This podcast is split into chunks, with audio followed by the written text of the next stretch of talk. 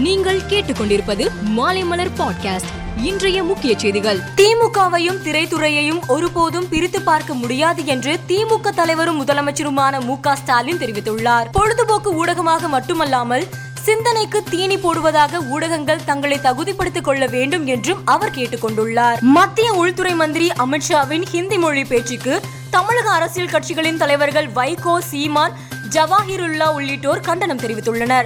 ஹிந்தி திணிப்புக்கு எதிராக ஆயிரத்தி தொள்ளாயிரத்தி முப்பத்தி எட்டாம் ஆண்டிலிருந்து தமிழ்நாட்டு மக்கள் மொழி உரிமைக்காக போராடியதை மறந்துவிட வேண்டாம் என்று வைகோ குறிப்பிட்டுள்ளார். சென்னை பள்ளிகளில் படிக்கும் மாணவர்களுக்கு காலை சிற்றுண்டி வழங்கப்படும் என்று இன்று தாக்கல் செய்யப்பட்ட பட்ஜெட்டில் அறிவிக்கப்பட்டுள்ளது. கிரிக்கெட் மற்றும் கால்பந்து விளையாட்டுகளில் தலைசிறந்த பயிற்சியாளர்களை கொண்டு மாணவர்களுக்கு பயிற்சி அளிக்க ரூபாய் முப்பத்தி ஐந்து லட்சம் செலவிட திட்டமிட்டுள்ளதாகவும் அதில் தெரிவிக்கப்பட்டுள்ளது. வெப்பசலனம் காரணமாக தமிழ்நாடு புதுவை மற்றும் காரைக்கால் பகுதியில் ஒரு சில இடங்களில் மேலும் இரண்டு நாட்களுக்கு இடி மின்னலுடன் கூடிய லேசான முதல் மிதமான மழை பெய்யக்கூடும் என்று சென்னை வானிலை ஆய்வு மையம் தெரிவித்துள்ளது. நீலகிரி கோவை திருப்பூர் டெல்டா மாவட்டங்கள் மற்றும் அதனை ஒட்டியுள்ள மாவட்டங்களில் இடி மின்னலுடன் கூடிய கனமழை பெய்ய வாய்ப்பு உள்ளதாகவும் அதில் தெரிவிக்கப்பட்டுள்ளது. ஆந்திரா மாநிலம் முழுவதும் மின்வெட்டு அதிகரித்துள்ளது. இதனால் கர்னூல் மாவட்டம் ஆஸ்பாரியாபாளையம் ஆரம்ப சுகாதார நிலையத்தில் அனுமதிக்கப்பட்ட கர்ப்பிணி லட்சுமிக்கு டாக்டர் மற்றும் நர்சுகள் செல்போன் வெளிச்சத்தில் பிரசவம் பார்த்துள்ளனர். பிரசவத்தில் பெண் குழந்தை பிறந்ததாகவும் தாயும் செய்யும் நலமாக உள்ளதாகவும் டாக்டர்கள் தெரிவித்தனர். பீகார் மாநிலம் ரோக்தாஸ் மாவட்டம் அமியாவார் கிராமம் அருகே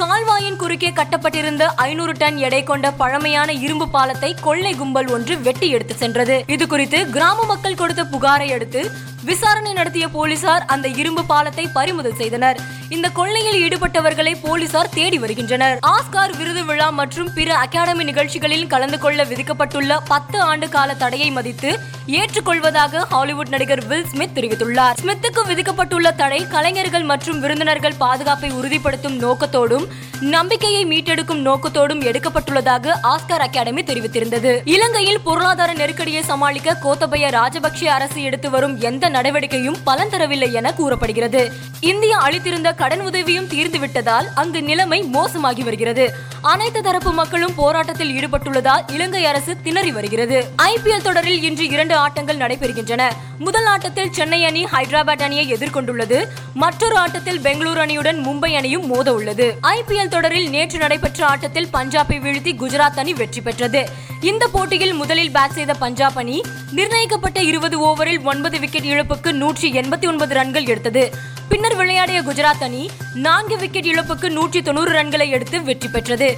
கடைசி இரண்டு பந்தில் பனிரெண்டு ரன்கள் தேவைப்பட்ட நிலையில் ராகுல் திவாட்டியா இரண்டு சிக்சர்களை விளாசி குஜராத் அணியை வெற்றி பெறச் செய்தார். மேலும் செய்திகளுக்கு மாலைமலர் டாட் காமை பாருங்கள்.